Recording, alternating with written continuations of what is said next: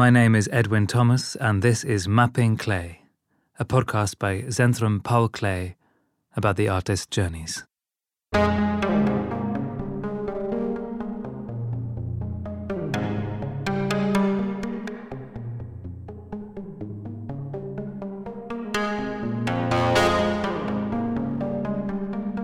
Tunisia, 1914.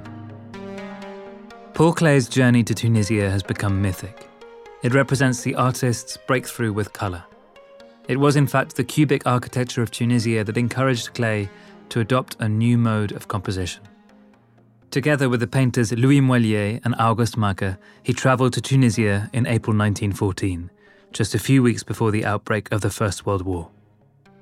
For two weeks, the three artists followed the usual tourist paths from Tunis via Saint Germain and Hammamet to Kairouan. Paul Klee regarded his impressions of the journey in his diary.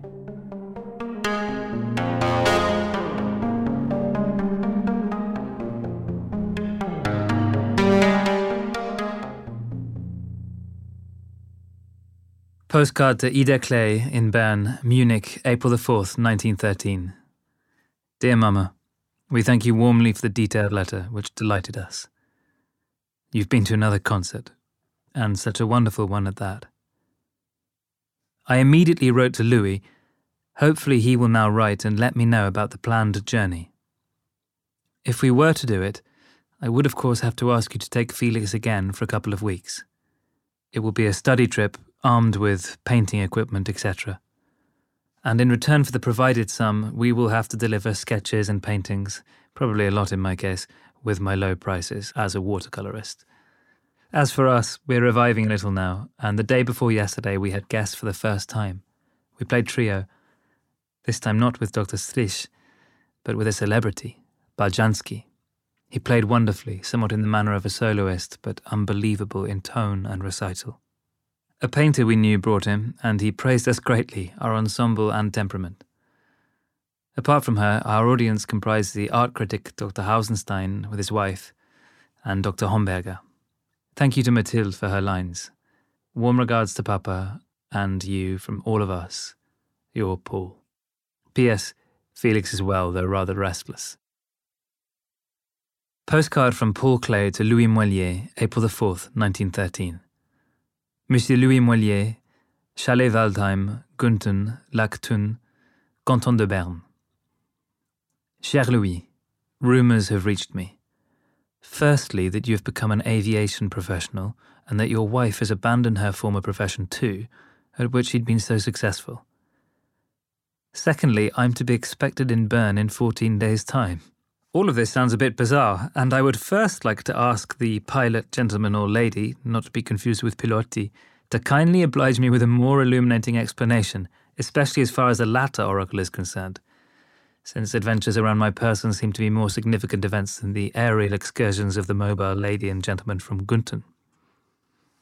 Apart from that, I'm fine. My wife is once again well, recovering somewhat from a violent bout of influenza and the watercolour you acquired was exhibited for months on Odeonsplatz in the display of new art. It's now going on a tour with the Modern Association, 10 watercolours in all. It will, of course, go to you afterwards. To put it dryly, what about our travel plans? Cordially, from one palace to another. Klee. Addition from Lily, a thousand warm wishes to both the dear Moilliet. Postcard from Paul Klee to Louis Moilliet, May the 19th, 1913. Monsieur Louis Moilliet, from Gunten, Café Bel Air, at the moment in Poivouilly, near Murten, Switzerland. Cher Louis, so you're in beautiful Wistenlach, which I love very much. Montvouille is my favourite mountain. Travelling to Tunis alone is not actually what I had in mind. It's supposed to be a real study trip where we would inspire each other. Might the funds that are kindly being made available be invested so that they remain available at all times or not? I generally know too little about this very important aspect of our plan. What's the source of the money? On what conditions are we receiving it? Because it isn't supposed to be a gift, but based on the receipt of works in return, with me providing about 10 black and white works or 5 watercolours. Why an impenetrable secrecy around this matter? I'd be grateful to you for some detailed information. We should be planning for next spring, leaving about two weeks before Easter. This is because next year I'll have a son at school and I have to take this into account so that he skips as few weeks as possible. He would then go to Bern for the duration of our journey. I wish you the best of success in your work. The idea of you trying your skills in the Murten region seems a very good one to me. Warm wishes to you and your dear wife from us three. Your Klee. Postcard from Paul Klee to Louis Moilliet, March the 21st, 1914. Monsieur Louis Moilliet, painter, Gunten, at Lectun, Canton, Bern. Cher Louis, the time when I can take the planned trip, taking into necessary account our son's vacation, is approaching. Tunis? The word in question booms like a foghorn. Do write soon concerning the present state of the financial arrangements. As a family man without means, I can only risk this if there are guarantees. We have already discussed Bornand's contribution, but Jäggi, he has to send money. Please reply soon, otherwise I'll try pressing Macke. I would like to tell you again how sorry I was to hear about the loss you had to suffer, you and your wife, and ask you once again to convey my condolences to Hélène. Yours as always, Klee. P.S. Departure possible from Palm Sunday. Diary, Munich, April 1914. Study trip to Tunisia.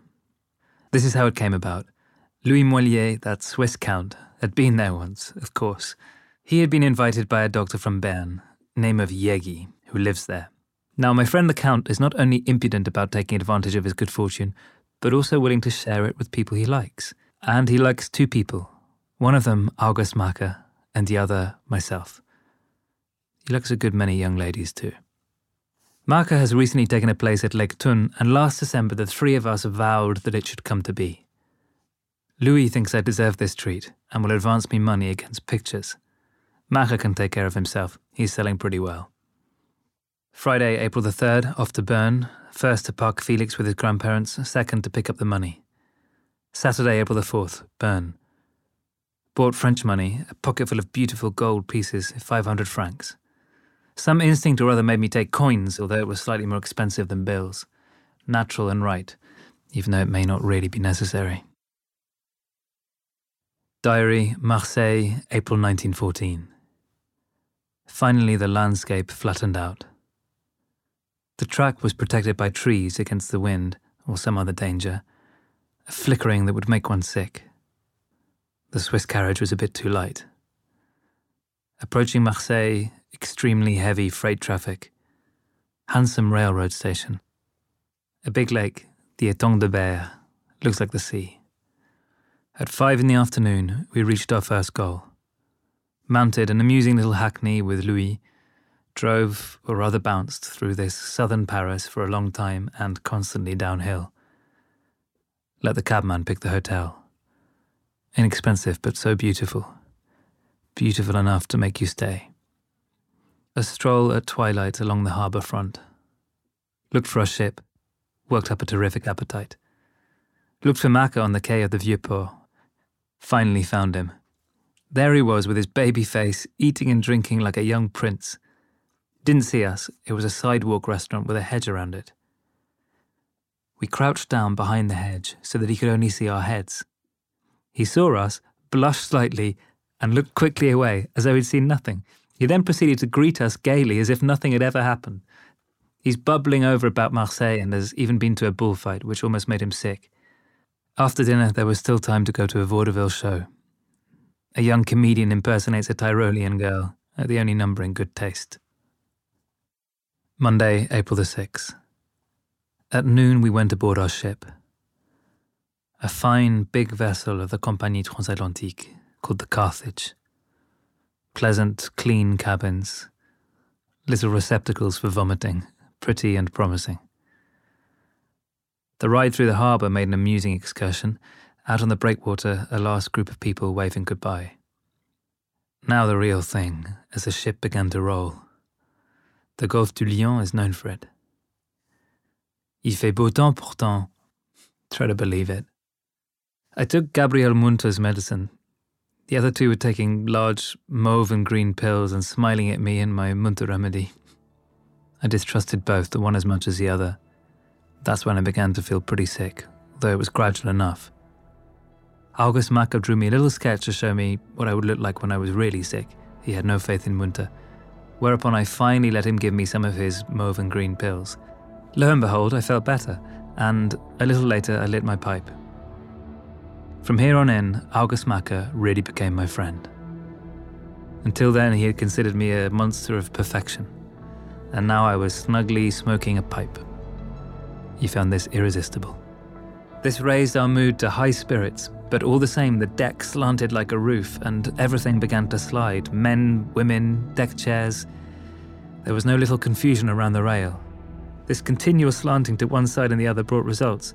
The passengers became fewer, but the three of us remained cheerful, carefree, above it all, just happy. Desire for food and sleep overcame us. We laid siege to the dining room a half an hour ahead of time. Perhaps the food was nothing special. It seemed to us fit for a king. And how we slept.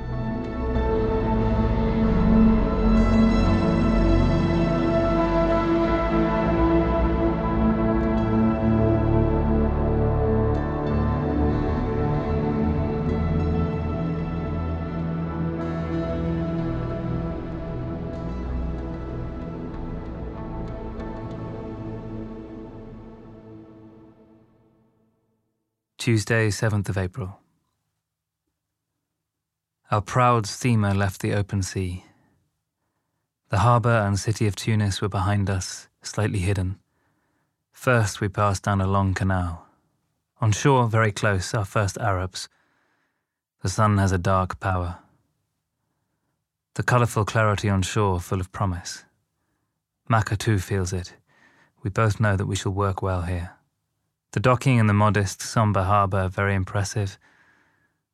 The first Orientals we saw close up were those on the banks of the canal.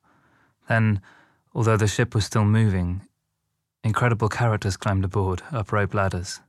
Below, our host, Dr. Jäggi, his wife, his little daughter, and his automobile.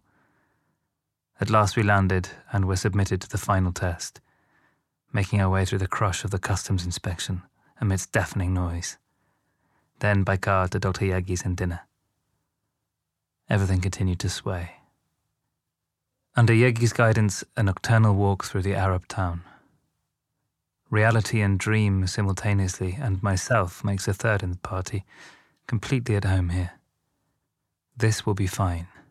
Dr. Jäggi, comical, dry, and sober, feels alienated. Only has a feeling for the climate and money, yearns for Switzerland and is stranger to me than the first Arab beggar. There's an inn and a church, just like home. We have to comment on a couple of fiddles that he bought cheap. In our state of enthusiasm, this is a bit trite. We make a few jokes about Stradivarius, take the violins, and improvise the most beautiful Arab music. Louis and I as off pitch fiddlers, August banging out the rhythm on the piano and singing a long, monotonous melody through his nose. I really think we play good music and our testing of the violins met with everybody's approval. Wednesday, 8th of April, Tunis. My head is full of the impressions of last night's walk art, nature, self. Went to work at once and painted in watercolour in the Arab Quarter. Began the synthesis of urban architecture and pictorial architecture. Not yet pure, but quite attractive. Somewhat too much of the mood, the enthusiasm of travelling within it, the self, in a word. Things will no doubt get more objective later once the intoxication has worn off a bit. Bought something in the souk. Macke praises the fascination of spending money. Took a car ride in the vicinity of the city, Jäggi as unlicensed chauffeur, heavy Sirocco wind, clouds, the extremely subtle definition of the colours nothing painfully bright as at home. To the rear, a big lake which is said to dry up in the summer. A slight feeling of desert, threatening. In our climate, sultry weather like this brings showers of rain. Not here, unfortunately, says Dr. Jäggi. On the way home, Jäggi told us about a real estate speculation in which he has a share. A hotel was to be built in the park. Would we execute an enticing poster? August, of course we will. Dr. Jäggi thought we might earn some money and top up our travel budget. Well thought, quickly said, but done? Never, of course. The meals at Jäggi's are abundant. The cooking's done by a black man. A surly woman from Aargau cleans the rooms. Our stomachs burn because we overload them. Macke swallows bicarbonate, powders wrapped in wafers. But there's one thing that the girl from Aargau does superbly, says Louis, taking her side. That's to prepare baths. This she does to perfection. Saturday, April the 11th, Saint Germain, near Tunis. Some watercolours on the beach and from the balcony. The watercolour of the beach, still somewhat European, could have been painted near Marseille just as well. In the second, I encountered Africa for the first time. The heat overhead probably helped. At noon, my first swim in the sea. Got undressed upstairs, came down in my robe, left my robe on the beach. Fine. In the afternoon, our host came with his car and took us through a section of the countryside. Intense heat. In the evening, decorated Easter eggs for the children. August created exquisite patterns, then painted a plaster wall in the dining room. August immediately at home in the large format, a complete scene, donkey and master, etc. I contented myself with two tiny pictures in the corner, which I completed. Easter Sunday, April the 12th, Saint Germain. August remained in bed that morning with a slight case of melancholy. Is so childlike himself and feels nostalgia for his boys. They ought to be here now to go swimming. I went out to work. The little girl was looking for the eggs. Unfortunately, we had nothing to fix the colours, and part of the magic came off in her tiny fingers. The morning air was humid. Saint Germain with a tricolor flag, Saint Germain with a young palm tree. August didn't swim. Perhaps he was thinking of the legendary sharks. I wouldn't forego the treat. Noon here is too hot. The little girl stood on the shore, wrapped in a big, heavy robe. The prospect across the water was splendidly beautiful, but not extravagant. Everything has a great dignity. The evening is indescribable. And on top of everything else, a full moon came up. Louis urged me to paint it. I said it would be an exercise at best. Naturally, I'm not up to this kind of nature. Still, I know a bit more than I did before. I know the disparity between my internal resources and nature. This is an internal affair to keep me busy for the next few years. It doesn't trouble me one bit. No use hurrying when you want so much. The evening is deep inside me forever. Many a blind northern moonrise, like a muted reflection, will softly remind me and remind me again and again. It will be my bride, my alter ego, an incentive to find myself. I myself am the moonrise of the south. Tuesday, April the 14th, Tunis, Hammamet. Had an appointment at the railroad station at six in the morning with Macke. A small queue in front of the ticket booth. An old man shouted, Bara, Bara, makes room for himself. It was so natural. At home, we hear this from children. I'm in good spirits, in fact, exuberant. I mistook someone in the queue for August and snuck up to him as if to rob him. Before I picked his pockets, I discovered my mistake. The city is magnificent, right by the sea, full of bends and sharp corners. Now and then I get a look at the ramparts. In the streets, more women are to be seen than in Tunis. Little girls without veils, as at home. Then, too, one is allowed to enter the cemeteries here. There's one splendidly situated by the sea. A few animals graze in it. This is fine. I try to paint. The reeds and bushes provide a beautiful rhythm of patches. Superb gardens in the vicinity, giant cactuses form walls, a path with cactuses just like a hollow alley. Painted a good deal and sauntered around. At the cafe in the evening, the blind singer and his boy beating the drum, a rhythm that will stay with me forever. Spent the night in a place run by a nasty old Frenchwoman. Louis and Macke, wearing only their nightshirts, had a pillow fight. She gave us a constipating beef liver and tea. The cooking at Jäggi's was better. But the little terrace on the way up to the hotel was fine. I did a watercolour here, transposing a great deal but remaining completely faithful to nature. High oboe sounds and tambourine beats lured us to the snake charmer and to the scorpion eater, a delightful street show. The donkey watched too. Thursday, April the 16th. In the morning, painted outside the city. A gently diffused light falls, at once mild and clear. No fog. Then sketched in town. A stupid guide provided a comic element. August taught him German words. But what words? In the afternoon, he took us to the mosque. The sun darted through, and how? We rode a while on the donkey. In the evening, through the streets, a cafe decorated with pictures, beautiful watercolours, we ransacked the place buying. A street scene around a mouse. Finally, someone killed it with a shoe. We landed at a sidewalk cafe. An evening of colours as tender as they were clear, virtuosos at checkers, happy hour. Louis found exquisite colour tidbits, and I was to catch them, since I'm so skillful at it. I now abandon work. It penetrates so deeply and so gently into me. I feel it, and it gives me confidence in myself without effort. Colour possesses me. I don't have to pursue it. It will possess me always. I know it. That is the meaning of this happy hour.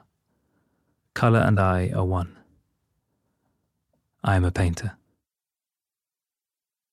Friday, April the 17th. In the morning, again painted outside the town, close to the wall on a sand hill. Then went on a walk alone because I was so overflowing, out through a gate where a few trees stand, rarities and rarity. When I got closer, I determined it was a small park, a water basin filled with water plants, frogs, and tortoises. Back through the dusty gardens before the town, painted a last watercolour while standing. Near the hotel, scenes of people on a roof. Below, an excited woman, a crowd. She defended herself, weeping, her child on her back. Louis was sorry for her. I packed a few things. My train leaves at 11 the next morning. The other two will follow later, on the same afternoon of the next day. Today, I had to be alone. What I had experienced was too powerful. I had to leave to regain my senses. The other two travel with me after all. It seems they too have had their experience. Good lads, very gifted. Macke facile and brilliant. Moilliet dreamy. In the train, they wrestle again to the astonishment of the natives. An oil merchant who'd had more than enough facing us, exuding a penetrating odour. Louis moves away, puckering up his nose. I'm all eyes. Upon arriving in Tunis, we learn that our medical couple are going out and ask us to come too. The officer's wife will be delighted by our visit and will fry us some eggs, sunny side up. I decline. Today I want to eat in festive style, namely, alone. Louis respects decorum and accepts. I let the nurse prepare a fine bath, she is an expert at this, with steaming towels. And then to the best Italian restaurant, the Chianti. Ate wonderfully and drank Chianti which prickles like Barbera wine. Then August showed up, smiled genially about my secret debauchery, and sang me a little paean to the squandering of money. Saturday, April the 18th, Tunis. Louis bought things for his wife. I remember that I had to do something of the kind myself. We strolled through the beautiful souks. He bargained hard over an amber necklace. When all was done, a connoisseur nearby declared Ce n'est pas de l'ambre. But he didn't want us to confront the merchant with his advice. It was amber, after all, but in his opinion, made of powder, not complete pieces. I'm now very wary of these Orientals. The jewelers and perfume merchants are extremely elegant gentlemen indeed, but. I then bought a beautiful knife and leather cushions, too, besides a beautiful amulet, rings, and an old coin. Light rain, the first since autumn, fell for a brief hour. Jäggi's little daughter tossed blissfully in the courtyard with her umbrella, which she had received at Christmas and not been able to use until now. Louis had made another beautiful purchase sensual photographs, which the Italians sell. He smiled happily over his possession. Jäggi was happy about the rain. Tonight the French will certainly all be drunk. He must go and see his garden in Saint Germain. Good humouredly, we drove out in his car. He also needed wine. Arriving there after a rather uninteresting drive, he uttered a hey, seeing that we'd only partly painted his rooms. We raced back to town because the doctor was expecting literary company in the evening, partly in our honour. Another comical scene took place at this affair. The Europeans had become a bit excited under the influence of the good wine, and the conversation as a result became a little spicy.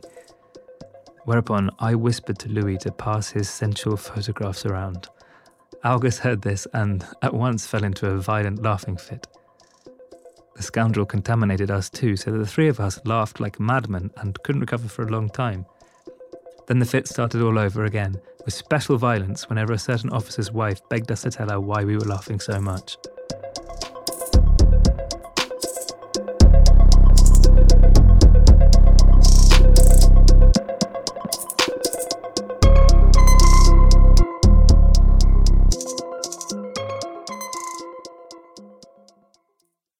Sunday, April 19th. Departure from Tunis. First, the preparations for the departure many watercolours and all sorts of other things. Most of it inside me, deep inside. But I'm so full that it keeps bubbling out. Paid one dutiful visit to the museum, a great deal of Roman art. This is a result of the fall of Carthage. At five in the evening, boarded the ship. Macke and Moilliet were to stay a few days more. I felt somewhat restless. My cart was overloaded. I had to set to work. The big hunt was over. Now I had to unravel.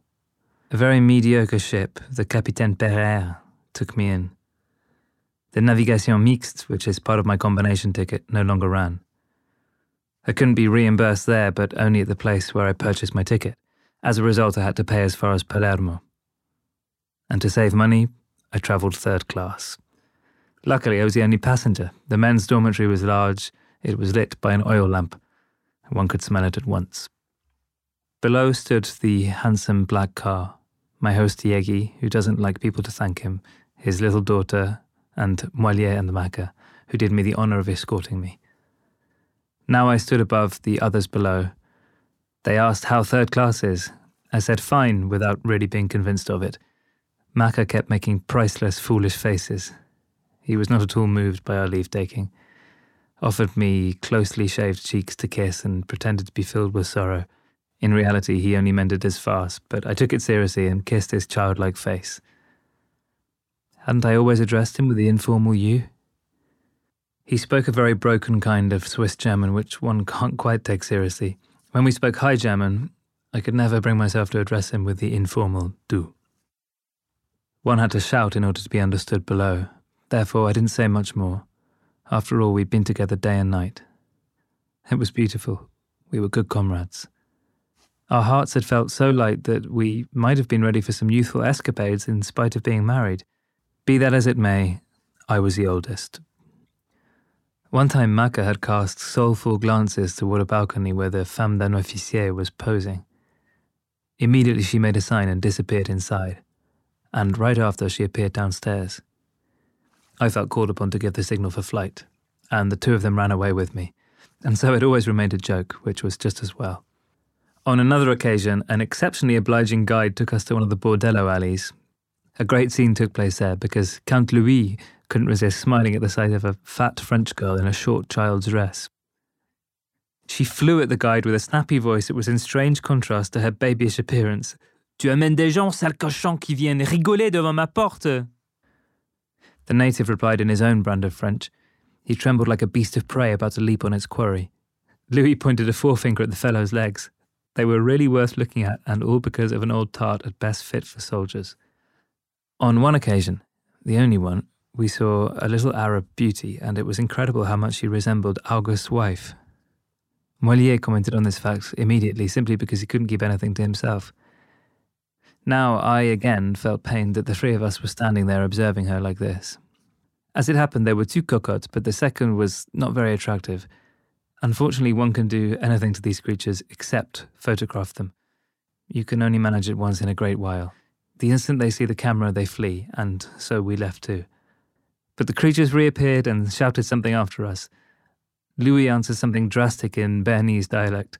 The last I saw was an obscene gesture from the beautiful girl and a vulgar laugh that jarred with an otherwise pretty and delicate vision. Vulgarity even here, then, but certainly only because of European influence. Thus, partly through my doing, partly through circumstance, the merry, brash, lusty young fellows, Macke and Moilliet, were successfully kept out of mischief. They never got any further than Macke's motto Hey, let's go. No, let them do what they please, the two of them. In a short while, I'll be floating toward Italy, and they'll be left to themselves. Who knows? In Trapani, they say the goats are beautiful. Perhaps I'll try it that way there. My ship won't stop in Trapani, so I hear this very minute. Farewell, therefore, my two friends of the brush. The noise increases. With booming voices, we scream a last few trifles at each other, and the wind blows them away. Actually, the third class cabin was pretty bad. I said it was good only because I didn't want them to laugh at my thriftiness. In reality, I had left long ago. Perhaps they too had already stopped thinking about me. They merely wanted to see the ship leave. Louis's shark eyes seemed to be looking for a victim. He stares so fixedly. Where might the victim be among the many people who want to see the boat leave? Seen from where I am, they're just a mass. The second time, when Don Quixote was so mild and so disappointingly wistful, we shouldn't have deprived ourselves of coffee. For the first time, it cost trois francs avec le café. And the second time, without coffee, trois francs s'il vous plaît. Postcard from Louis Moilliet to Paul Klee, October 21st, 1914. Mr. and Mrs. Paul Klee, Munich, 32 Ainmillerstrasse. Wednesday. My dears, on Sunday we received your distressing message. I'd still been hoping for an error, but today Lisbeth Macke and her mother have confirmed the sad news. There's still hope. He fell but wasn't found. Nobody has confirmed that he's dead, so being wounded in French captivity is not out of the question. We'll do everything we can to get message from France. If he's still alive, I will go and find him. But my dears, do not despair. Maybe this person is not yet lost to us. Everything is peaceful here. Helene and I are hard at work. Does Paul yet have a firearm in his hands? We hope they'll do without him so that one friend will remain with us. We think about you a lot and send you both our very warm wishes. Louis, Helene.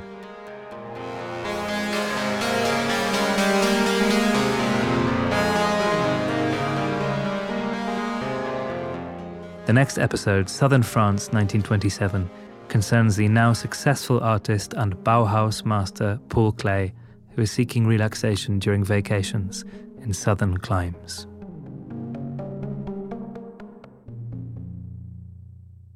Mapping Klee is a series of podcasts by Zentrum Paul Klee. This podcast has been produced by Maze Pictures Swiss and with the support of Engagement Migros.